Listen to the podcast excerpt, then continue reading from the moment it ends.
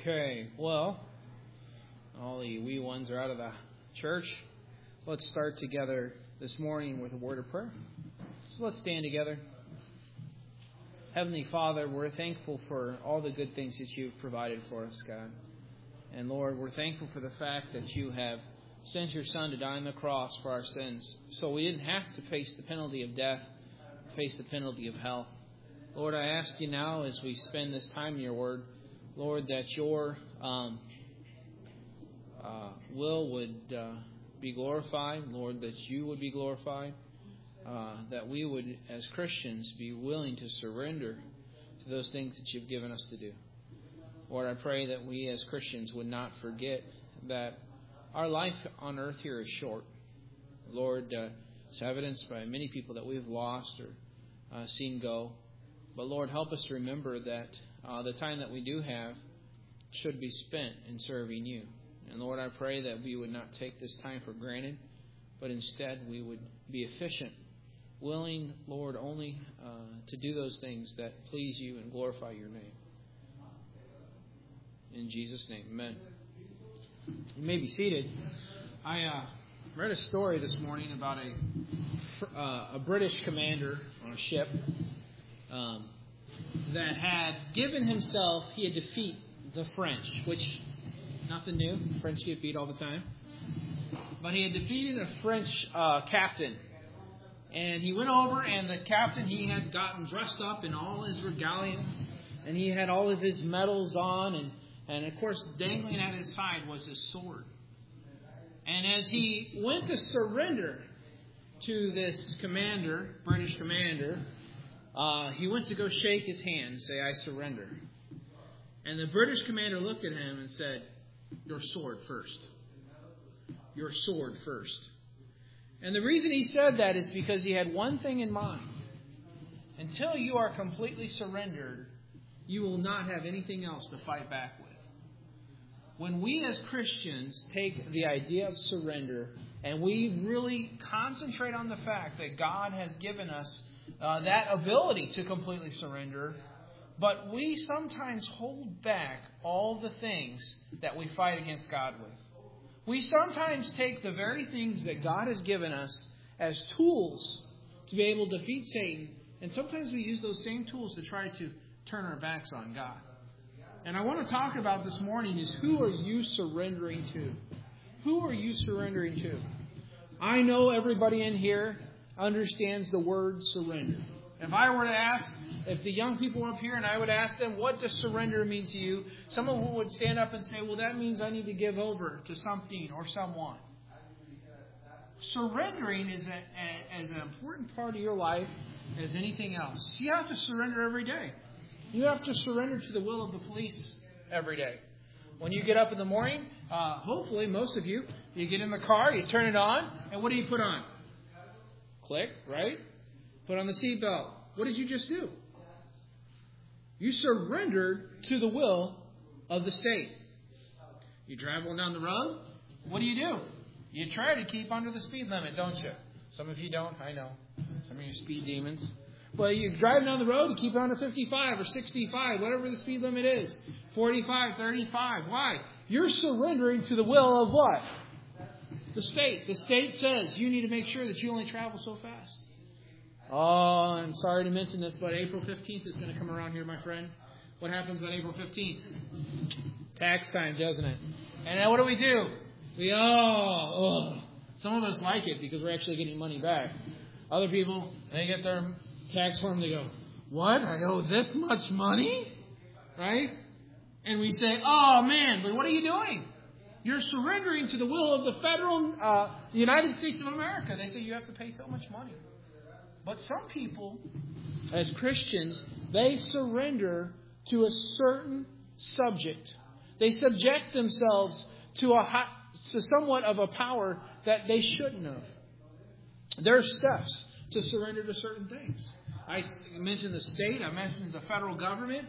Your children should surrender to your will, right? Their goal should be when they get up in the morning, they should want to listen to you, right? I know. All your children are angels. They all listen to you, correct? Oh, I don't see an amen out of that. Oh, fallen angels? Okay. But you know what? You ask your child to do something, and when they do it, they are what? They are surrendering to your will. When you come to church and you hear God's word preach, what do you do then? Do you surrender to it? Or do you oppose it? Do you take God's will and say, you know what? It's just up for grabs. Anybody can do it. Or are you fully surrendered to the will of God? And this is something that I think that God's dealt with my heart in the idea of surrender. Surrender is not just something that a person that goes into full-time ministry does. You know, I stood up here not too long ago and I talked about the idea of me surrendering to the call of God. But really, surrender is something that you do on a day-to-day basis that says, I am going to be under the subjection of a higher power. I am going to put myself under the will of someone else. One of the things that people do today is they surrender to the will of the world. They surrender to the will of their flesh. They surrender to the will of their what? Sin. Every time that we turn our backs on the things that God has given us. Maybe God has impressed your heart at church and He's dealt with something. Maybe it's your dress. Maybe it's your language. Maybe it's the music you listen to. Maybe it's the money that you're giving to church. Whatever it may be, God has dealt with you on something in your life. And when you tell God no, what are you really surrendering to?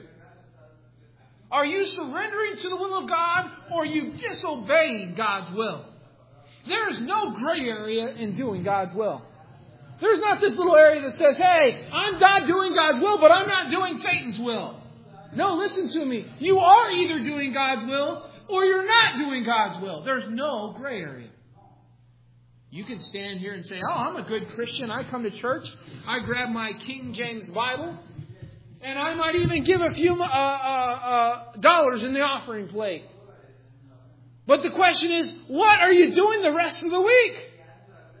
What are you taking God's will and what are you doing with it? Are you willing to say, well, what is God's will? What is God's will? God's will could be different for other people, but I can guarantee you this. God's will, it can be found in His Word. In His Word. How do you weigh yourself and how you're being obedient to what God has asked you to do?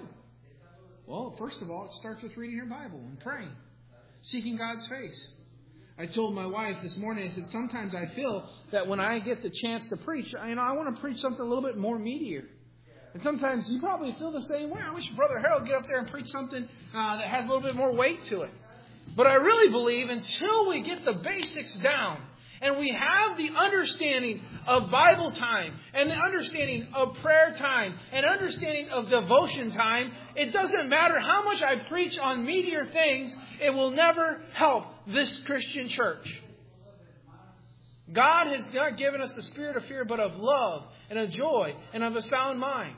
When we're fearful of God and the things that God wants us to do, guess what? It's going to change our attitude to things that love that the commandments that God has given us. And we're going to continue not just to fear God, but we're going to what? Love God. And when we surrender to God's will, we're not surrendering to a force that is evil or nefarious. But instead, we're surrendering to something that wants better for us. As I talked about today in Sunday school, I talked about the importance of what? Suffering. God does not put suffering in our lives because He's a bully on an anthill taking a magnifying glass and burning the ants. That's not who God is. My friend, God loves you. God cares for you. God wants the best for you. He puts suffering and trials in your life to what? Bring Him closer to you or to Him. He wants you to understand, hey, I love you. I don't want you to fail as a Christian. I want you to draw closer to me. Christians, though, instead, they allow for steps in their surrender to the world. Turn to James chapter 4. James chapter 4, my favorite book. We just got through the book of James in Sunday school class. Now we're going through 1 Peter. But I love the book of James. Why? Because it's so practical. It's so practical. It talks about the tongue. Yeah, you're probably there before me. We're going to start reading verse 1. It says, From whence come wars and fightings among you? Come they not hence of even of your lusts? That war in your members, ye lust and ye have not. Ye kill and desire to have and cannot obtain. Ye fight and war. Yet ye have not because ye what? Ask not. Ye ask and receive not because ye ask amiss that ye may consume it upon your lust. Ye adulterers and adulteresses, know ye not that the friendship of the world is enmity with God? Whosoever therefore will be a friend of the world is the enemy of God. Do you think that the scripture saith in vain, The spirit that dwelleth in us lusteth to envy? But he giveth more grace, wherefore he saith, God resisteth the proud, but giveth grace unto the humble. Submit yourselves therefore to God, resist the devil in verse 7, and he will what? Flee from you. Draw nigh to God, and he will draw nigh to you. Cleanse your hands, ye sinners. Purify your hearts, ye double-minded. Be afflicted and mourn and weep. Let your laughter be turned to mourning and your joy to heaviness. Humble yourselves in the sight of God, the Lord, and he shall what? Lift you up. Some Christians today, they have gotten saved. They've accepted Jesus Christ as their personal Savior. They've repented of their sin. But what has happened is they have not completely surrendered over to God. God, it's kind of interesting in your Christian life. Well, how does it work with it? I mean, how do you start? Well, first of all, you might come and hear a message like this and you might get saved. Praise God. Amen. Woohoo! We're excited, right? And then what's the next step after that? Well, you get saved and you know that God wants you to be baptized. So after reading God's Word and understanding God's Word, you say, Pastor, I need to get baptized. If you haven't got baptized here today, I encourage you to. It's the second step in your Christian life. So you get up here and Pastor baptizes you. The Bible says in the name of the Father, the Son, and the Holy Ghost, I baptize you, right? And then what's the next step after that? Well, maybe you've got some issues with standards. And maybe it's your dress, the way you're dressing. Maybe it's not modest enough, ladies. Men, maybe you're worldly in your dress. Maybe you're just wearing everything that fits in with the world. I don't know. And maybe it's giving. You decide, well, I need to start giving more, so I need to give what God, the tithe that God expects. And you learn that. Well, then you start going on. You make some more decisions. And there comes a point where some Christians, they feel comfortable in the way they have been going. And so what happens? Well, I've done all this. I've given up this. I've given up that. And so what happens is God comes to them, and just like they did when he came to them about baptism, just like he came to them with salvation, just like he came to them about their the way they dress or the music they listened to, or maybe the words that were coming out of their mouth, those very same things that God dealt with their heart, they surrendered to. But when God brings something before them, some Christians deny God. I am not surrendering to the will of God today. And so what happens with your Christian life? What happens whenever you deny yourself a power source? Take batteries out of a flashlight, what happens? There's no power, is there? Psh, click, click, click, click, right? Nothing happens. When you take water away from a plant, what happens? It shrivels up and dies. And just like the Christian that does not surrender to the will of God and denies God, what is they really denying? They're denying the power source. They're denying the very thing that makes them a Christian. And before long, that same Christian who has said, I'm going to surrender here, I'm going to surrender here, I'm going to surrender here, but no, I'm not going to surrender there. They begin to die on the vine. One of the first things that you'll notice, and this is first point, steps of surrender to the world. One of the first things you'll notice, a Christian that is starting to die, that is surrendering to the things of this world, that is surrendering to the flesh, surrendering to their sin, is first of all, their apathy towards the things of God. What is apathy? Apathy. Honey, what's apathy? Indifference. Don't care. I'm not going to sweat it. It's not a big deal. Turn to James chapter 1 and verse 8. James chapter 1 and verse 8. It says in verse 8, it says, And a double-minded man is unstable in all his ways. When you stand before a holy and a just God, He's not going to say there's a gray area. He's going to say you're either going to do my will or you're not. There's no time to say, no, I'm just not going to surrender to God. Now's not the time. The Bible says today is what? The accepted day of salvation. Listen to me. Some of you are falling asleep in here. Maybe I'm just dry. But I know God's word isn't. Turn to Romans chapter 8 and verse 7. What does it say in Romans 8 and verse 7?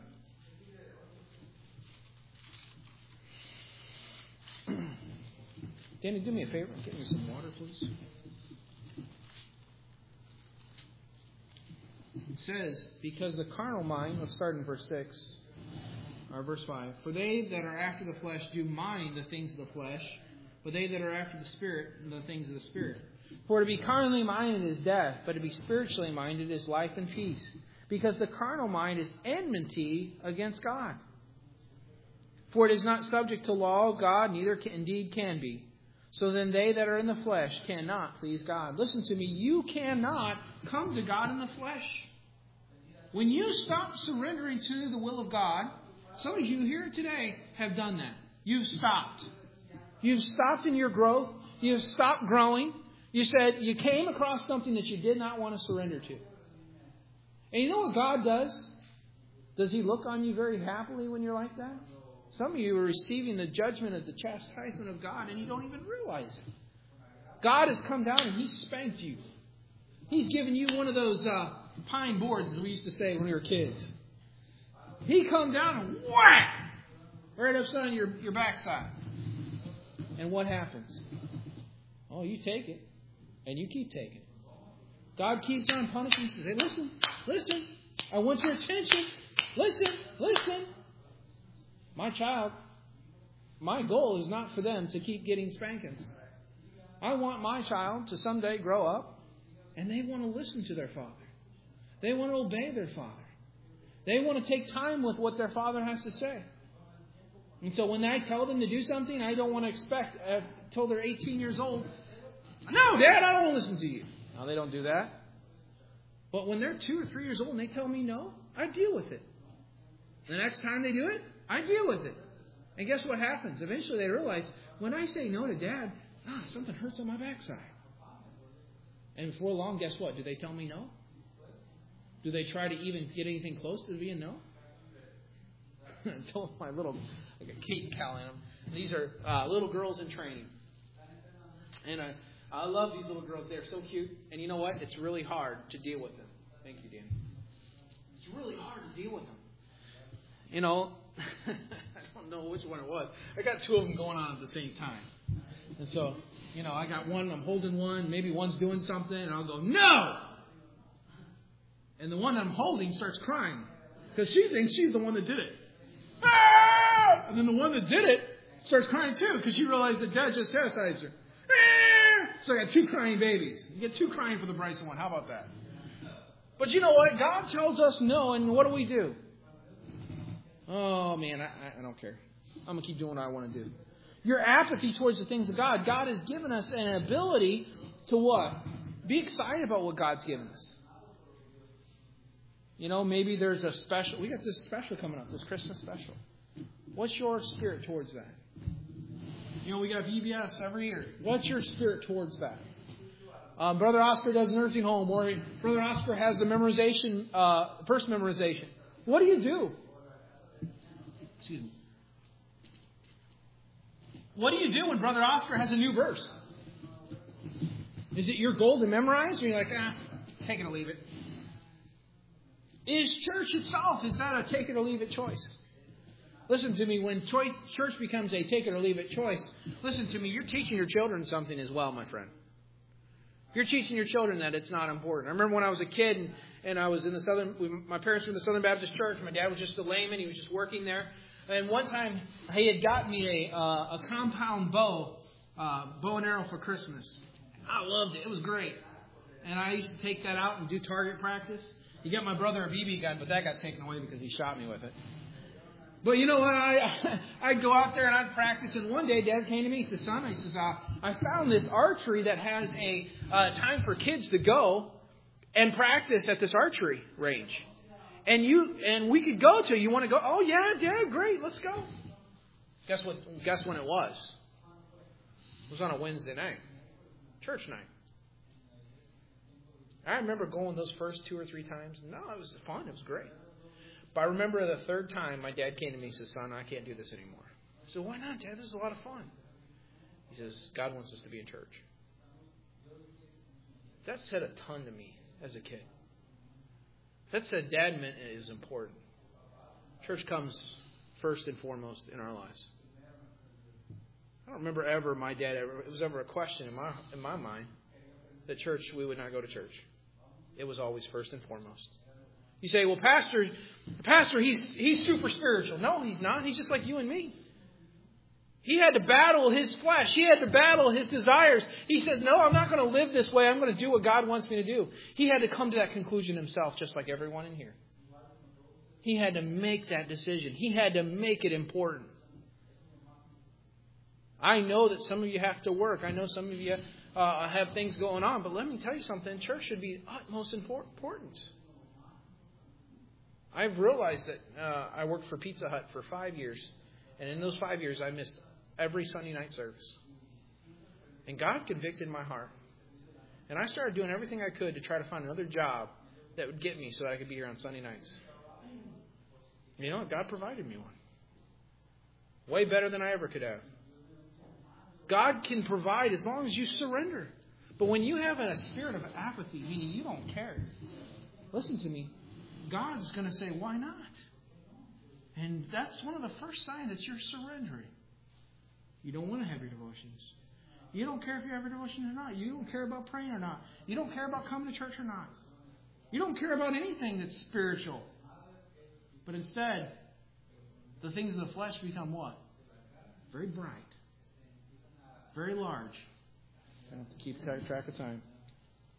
Secondly, second step for surrender is acceptability of sin. Sin becomes very acceptable. Turn to Proverbs chapter 21 and verse 12. I'm not going to get through all this, but we're going to go quick. Proverbs chapter 21 and verse 12. I only hear 1 or 2 pages turning. Come on, people. Proverbs 21 and verse 12. So it's here for, right? Learn from God's word. I'm sorry, 21 verse 2. Every way of a man is right in his own eyes, but the Lord pondereth the hearts. Turn to Judges chapter 17 and verse 6.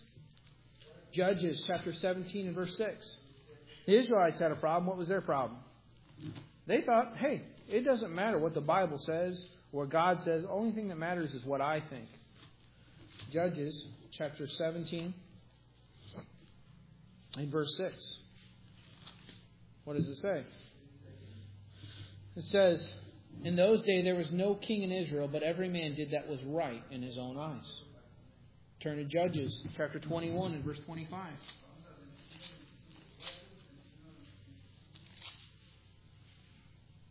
It says, "In those days there was no king in Israel, and every man did that which was right in his own eyes." What was the ponderance of this verse? What made people do what was right in their own eyes? What was missing? Oh, it was what? A king. When you have no king in your life, when you don't have God in your life, when Jesus Christ is not the king in your life, listen to me, you're going to start doing what's right in your own eyes. Whatever is acceptable. Right? Right? Well, you know what? It's not a big deal if you want to do this. Right? I've seen that so many times in my life with the friends that I knew. I saw friends that were had the right standards. They had all the right stuff. They read their Bible. They prayed. And then slowly but surely they started to drift away from the things of God. And the things that they thought deemed very important became very gray area. They could care less. And so before long, guess what? They quit coming to church. They quit doing those things. And nowadays, I know that one of them just got divorced. And you say, why is that? It's because of the very thing here. They did what was right in their own eyes. This is what I think is right. Thirdly, the third step to surrendering to the world is an absolute surrender. absolutely giving up, throwing in the towel. Turn to Romans chapter 1 and verse 25. Romans chapter 1 and verse 25. So listen to me, teenagers. This is for you, too. You think that your parents are going to be there for the rest of your life? You think they're going to be over top of you for the rest of your life? No. Someday you're going to leave mommy and daddy and you're going to have to strike out on your own. What is your attitude going to be? Are you going to surrender to the world? Some of you won't even be a fight. Why? Because you're already in the world. You could care less about the things of God. Some of you are just falling asleep in this church service right now. You can't tell me that you're working too much because you don't work. You can't tell me that school is just too hard. I remember one time, Dr. Vogelin here in CE, and he would find someone's falling asleep, and he says, "Did you work last night?" That kid would say, "No." "Then why are you falling asleep? Wake up."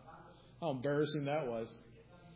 But listen to me. When we're going to give up and throw in the towel, turn to Romans chapter 1 and verse 25. We'll read it.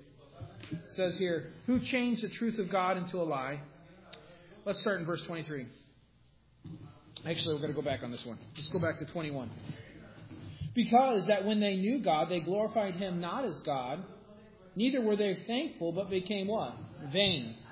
I see these girls on Facebook, and they take pictures of themselves 24/7. Drives me nuts. Really? I don't want to see you doing that duck face. You know? It's dumb. Super dumb. I don't want to see your face 24/7. No, they instead become vain in their imaginations. In verse 22, "Their foolish heart was dark, and professing themselves to be wise, they became fools." Amen? Claudia, you're not doing that, are you? She's laughing back there. She's not, Brother Lewis, don't worry. "Professing themselves to be" what? "Wise, they became fools." There's a lot of people that think they're wise in this world, don't they? Verse 23, "And changed the glory of uncorruptible God into an image made like unto a corruptible man, into birds, into four-footed beasts, and creeping things. Wherefore God" what? "Gave them up to their uncleanness, through the lust of their own hearts, to dishonor their own bodies, and between themselves. Who changed the truth of God into a lie, and worshipped, served the creature more than the Creator, who is blessed forever. Amen." Verse 26, "For this cause God gave them up unto vile affections. For even their woman did change that natural use into that which is against nature. And likewise also men, leaving the natural use of the woman, and burned in their lust one toward another, men with men, working that which is unseemly, and receiving in themselves that recompense of their error, which was meat. And even as they did not like to retain God in their knowledge, God gave them up to" what? "A reprobate mind."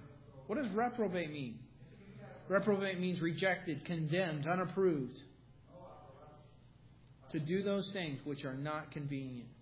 Being filled with" what? "All unrighteousness, fornication, wickedness, covetousness, maliciousness, full of envy, murder, debate, deceit, malignity, whisperers, backbiters, haters of God, despiteful, proud boasters, inventors of evil things, disobedient to parents, without understanding, covenant breakers, without natural affections, implacable." Implacable means unappeasable, unreconcilable, relentless. "Unmerciful, who knowing the judgment of God, that they which commit such things are worthy of death, not only do the same, but have pleasure in them that do them." Listen to me, folks. You say, "Well, this is a passage dealing with the homosexual." And it is. I'm not denying that. But you know what? And listen to me, teens, this is for you. Didn't we just talk about this today? The idea that some kids, maybe it wasn't today, maybe it was this week, kids that grow up in churches, when they leave God hard. They leave God hard. They don't want anything to do with the things of God. Why? Because of this verse right here. They knew God. They know what God's all about. They sat there preaching. But you know what happened? They allowed themselves to deny the God's very power. And before long, you know what happened? They didn't want anything to do with God. They didn't want to retain God in their knowledge. They didn't want to realize that God's judgment was upon them. So since God says, okay, fine. You want to go after that? You go right ahead. I'll let you. And what happened? Boom. I can tell you probably, I fill up all my fingers here of kids that I know that went to church with me as a kid. Today, I'm not going to stop talking about this. Why? Because I really believe that kids in our church, if they don't get serious about the things of God, they're going to be just like this. And that goes for adults too. You could be a part of this church. There's people in this church that were in part of this church from the very beginning. Where are they today? Some of them moved away and they're still serving God. Praise the Lord. But there's some that have no dealings with the things of God right now. There's kids that are people that were part of Independent Baptist Church when we first started back in 1997. Where are they today? I saw a girl on Facebook the other day. I was just like, oh, broke my heart. I used to take this girl to school, Christian school. We used to be a part of every activity that I had in the church. Where is she today? There's no semblance of the things of God in her life. So, we talked about how you can surrender to the world. I don't have a lot of time. How do you surrender to the steps that are surrendering to the will of God? First of all, your awareness of the Holy Spirit's conviction. When you hear a message like this, and the Holy Spirit pricks your heart, the first thing that you do is you surrender. You say, oh, God's speaking to me. Samuel, when he was standing before, when he was part of the temple, what happened? God called out his name, and what happened? The first thing he did was he's obedient. His first thought was, oh, Eli must be calling my name. I got to be obedient. I got to do what God wants me to do. So he runs to Eli, and Eli says, don't wake me up, child. I'm sleeping. Go back. And it comes again. And Eli realizes that God was speaking to Samuel. He says, when he calls, says, here am I, Lord. Here am I. Speak, for thy servant heareth, right? Eventually what happened? Samuel became a huge benefit to the kingdom of Israel. The first thing that you have to be is aware of the Holy Spirit's conviction. Turn to 1 Corinthians chapter 9. 1 Corinthians chapter 9.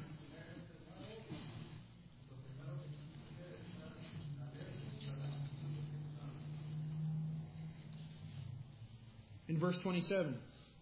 But I keep under my body and bring it unto subjection, lest that by any means, when I have preached to others, I myself should be a castaway. When we first have God's will, we bring everything under subjection. Subjection meaning what? Subjection meaning that you are no longer your own, but you're God's. Bringing everything under subjection. Your body, your mind, what you do, what you watch, what you think, what you say. Everything's under subjection. So, secondly, turn to Romans chapter 13 and verse 1. Romans chapter 13 and verse 1. What does it say? Let every soul be subject unto what? The higher powers. For there is no power but what? Of God. The powers that be are ordained of God. Listen to me. When you subject yourself to the powers that be, which are what? God. Listen, you think about it for a second. The average person in here, if they obeyed God in everything, would they be a better citizen? They sure would, wouldn't they? If they obeyed God in every situation, they wouldn't cheat on their taxes, would they? Why? God doesn't want me to. My brother-in-law, Ben, he's probably going to hate that I said this. He first got married. He was zealous, wasn't he, about his taxes? If he bought something in Indiana and didn't pay Illinois tax, wasn't it something like that? Oh, if he bought something online, he paid the sales tax to the state of Indiana. How many people do that? I don't. But he was zealous about that. Why? Because he wasn't trying to please the state of Indiana. He was trying to please God. God has got a hold of his life, and he says, I'm going to do what God wants me to do. Be zealous. When you're serving God, you don't really have to worry about the world. Why? Because you're going to be so zealous. Your property taxes are paying. You're going to be obeying the law. You're going to be taking the speed limit. You're going to be putting on your seatbelt. Why? Because you're not trying to please President Barack Obama. You're not trying to please your state senator. I don't know what the state senator here is. Mark Kirk. You're not trying to please your governor, right? You're trying to please God. That is the most important person in your life. When you surrender, you're going to be what? You're going to be conscious. You're going to be aware of the Holy Spirit's dealings in your life. Secondly, the second thing in a step to surrendering to God is you're going to be angry over sin. Turn to Ephesians chapter 4. Turn there. Ephesians chapter 4.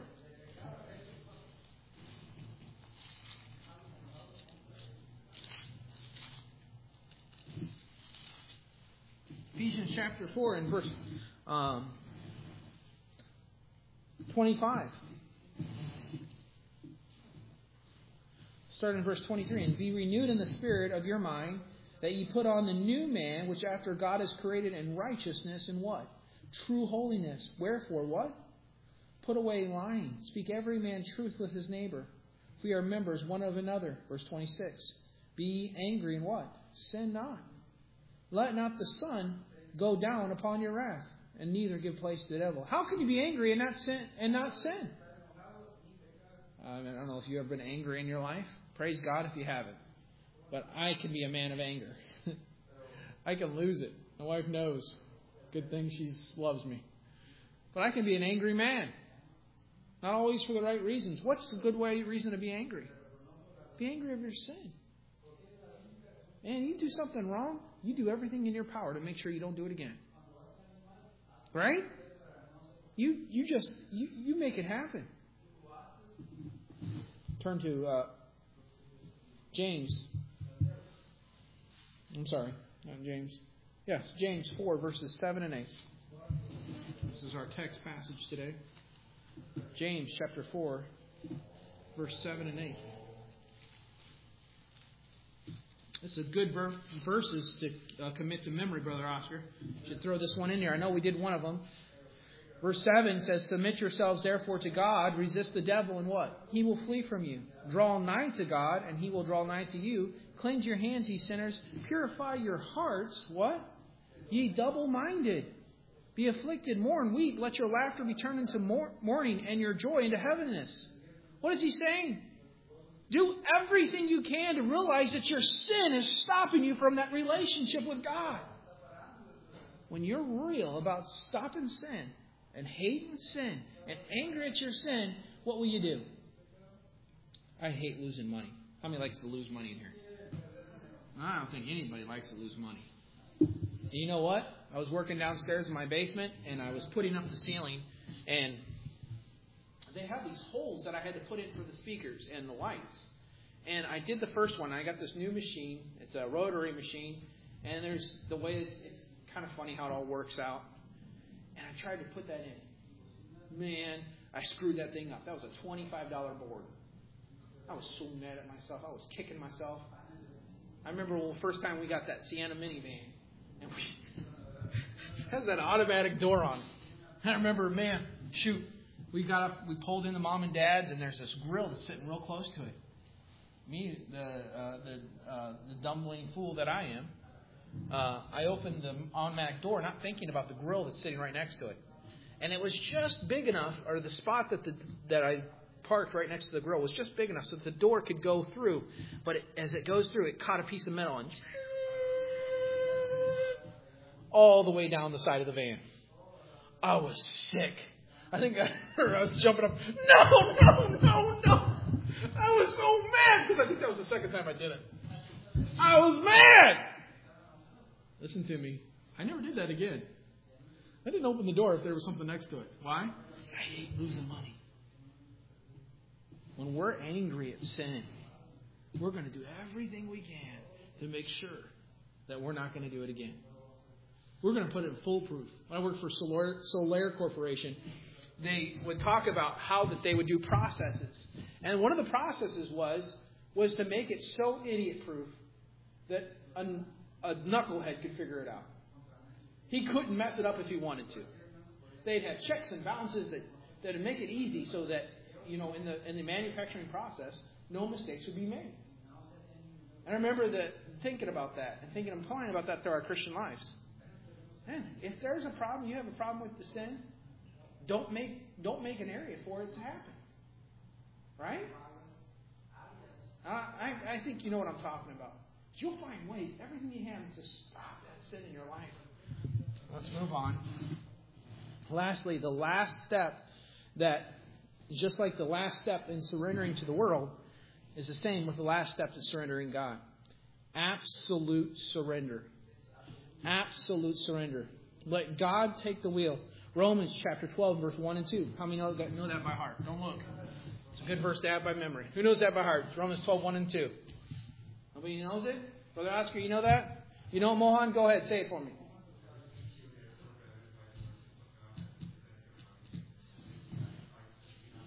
Oh, holy, holy, and acceptable, which is holy and acceptable unto God, which is, and be.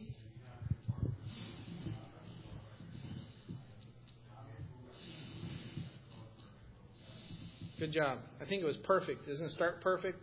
Okay, you got those a little bit switched up. Good job, Mohan. Thank you. Yeah. Be not conformed to this world, but be transformed by the what? Renewing of your mind. It says, your egg become a what? Living sacrifice. Living sacrifice. I don't know about you.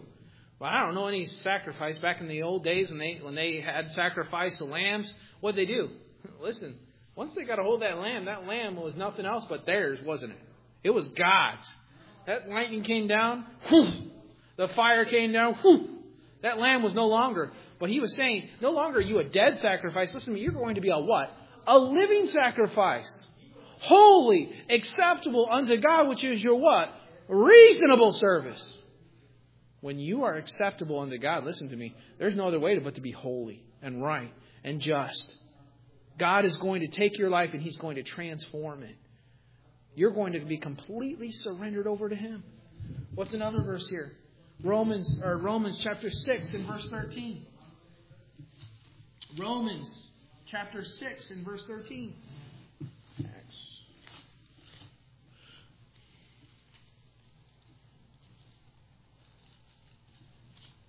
It says, let not sin therefore reign in your mortal bodies, that ye should obey it in the lust thereof. Neither what? Yield ye your members as what? Instruments of what? Unrighteousness unto sin, but yield yourselves unto God as those that are alive from the dead, and your members as instruments of righteousness unto God. For sin shall not have dominion over you, for ye are not under the law, but under what? Grace! Listen to me, folks. If you lost everything from this point on, you didn't hear a thing, listen to this one thing. Surrendering to God means absolute surrender. That means there's no spot, there's no corner left unturned. You are going to do everything you can. As David said, search me, O God, and know my heart. Try me and know my what? Thoughts. See if there be any what? Wicked way within me. You're going to take the very things that God has given you in your life. You're going to obey them. You're going to say, okay, God, what's next? What do you want me to do? When you're zealous, you're saying, I'm not going to let anything go. I'm going to be completely surrendered to God's will. I'm going to do everything He wants me to do. There's nothing going to be unturned. There's the old story of a lady that Jesus come into her house, and He says, well, I want to see your house. Okay, God. And she shows him the best rooms.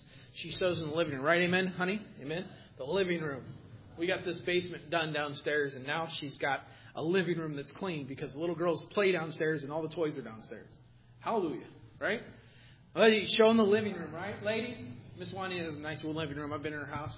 You go in there, it's real clean, real nice. Right? Amen? She's probably saying, oh, you should see it now, brother. No. You know, you take them in the living room. Oh, maybe even the kitchen, right, ladies? Maybe you're really good at it. And the kitchen looks just super nice. But one of the places that are really bad, you don't take them to the kids' room, right? Right? That messy bedroom, those children. You know, they got the toys spread out everywhere. My room, our room is real clean. She might even take it into that room. But you know what? There's that messy closet, right? She doesn't want to show him that messy closet. Why? Oh, you don't want to see that, God. Why not? I want every part of your life. When we are surrendered, every part of our life is going to be shown. We're going to say, I don't care. God, you show me. Change my heart. Change my life. I'm done. Things that will willingly surrender because of sin. When you willingly surrender to sin, things that will happen that you will surrender off of yourself. Your life will be changed. You surrender to sin, listen to me, everything gives over to sin. Ananias and Sapphira is a perfect example. They gave over to sin. What happened? God judged them, didn't He? They fell down dead. I don't think I want to go that way. What about your family? Think about King David. He had to kill his only son, or one of his sons. Not just only one of his sons, but that one son killed many other sons. How would you like that? When you surrender to sin, you surrender your family. When you surrender to sin, you surrender your church. You give up on church. You give up on the people of your church. Don't you think it's great when you have other people that come and part of your church and excited about the ministries, excited about doing the things of God?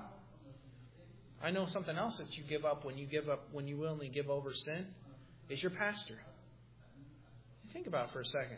Sometimes being a leader is a lonely spot. Why is that? Because he's always trying to encourage others. Who's encouraging him? Who's helping him? Who's doing it? How many of you invited your pastor over to your house? I got a blessing. I have my pastor and my dad is the same guy. But listen to me. How many invited a pastor over your house recently? Encouraged him. All right? I'm not saying I'm not done doing it just because of my father, but I do think he needs to be encouraged. Hey, pastor, how you doing? Maybe a little note just saying, hey, I'm praying for you.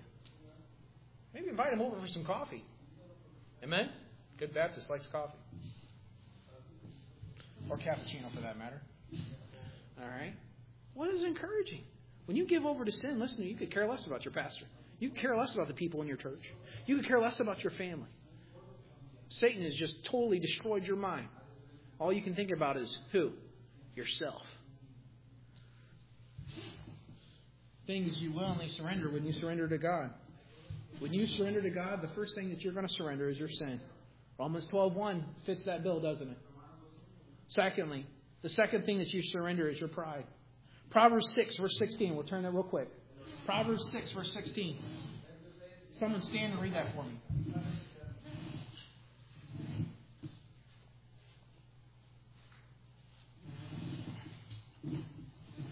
Proverbs 6 and verse 16. Someone stand and read that for me, please.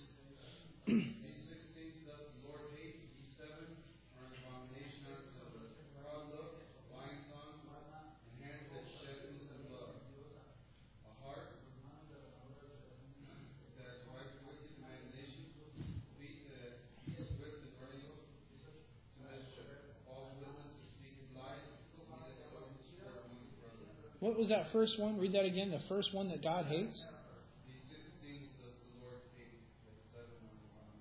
No, what's the first thing He hates in that list? Proud look. Man, thank you, Rafi. When you surrender to the will of God, the first thing that goes is your pride. Why? Because you realize you can't do it. You realize that you don't have the power. You realize that in your own life, in your own sin, guess what happens? You're just a dumb idiot. You say, Brother Harold, that's some ruffian language there. But it's the truth. You're just a knucklehead. You can't do it. Turn to 1 Peter chapter 5 and verse 5. 1 Peter chapter 5 and verse 5.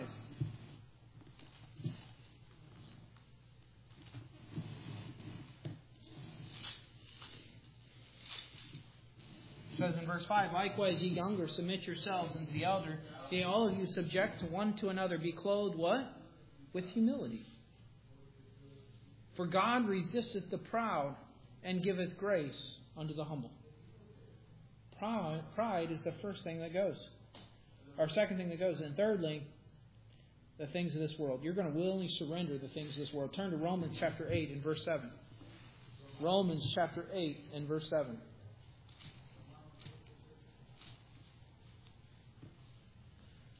Says here, because the carnal mind is enmity of God, for it is not subject to the law of God, neither can it be. So then that are they that are in the flesh cannot please God. But they that are in the flesh, but in the Spirit, if so if so be that the Spirit of God dwell in you. Now if any man have not the Spirit of Christ, he is none of his. Verse 6, for to be carnally minded is death, but to be spiritually minded is what? Life and peace. You want to have the things that God's given you. If you want to surrender to the right people, surrender to God and His will. Will it be rough? Yes. Will it be hard? Yes. But the peace of God passeth all understanding. When you pastors have been talking about the idea of peace, having peace in your heart, it starts right here. Surrendering to God's will. Teenager, how about it? We've had a really good week at Empowered Youth. We got to hear some good preaching. What have you done since then? What are the decisions that you've made? What have you done with them? Adults, maybe you're just content in your ways. You know, you're coming to church. You might read your Bible, you might pray. But really, there's nothing outside. You're just going through the motions. What have you done with that today? What are you doing with what God has given you? Are you surrendering to it? Or are you saying, no, I'm going to do my own thing? Are you doing what's right in your own eyes? God knows. Why not take today and say, I'm going to make it afresh. I'm going to make it new. Things, God, I'm going to have what? A revival in my heart today. I'm going to change. I hope that's your attitude. Let's stand together as the instruments come and play. Let's pray and ask God to bless this invitation. Heavenly Father, Lord, we're thankful so much that you have given us the ability, Lord, to understand when we're out of sync with your will. I pray.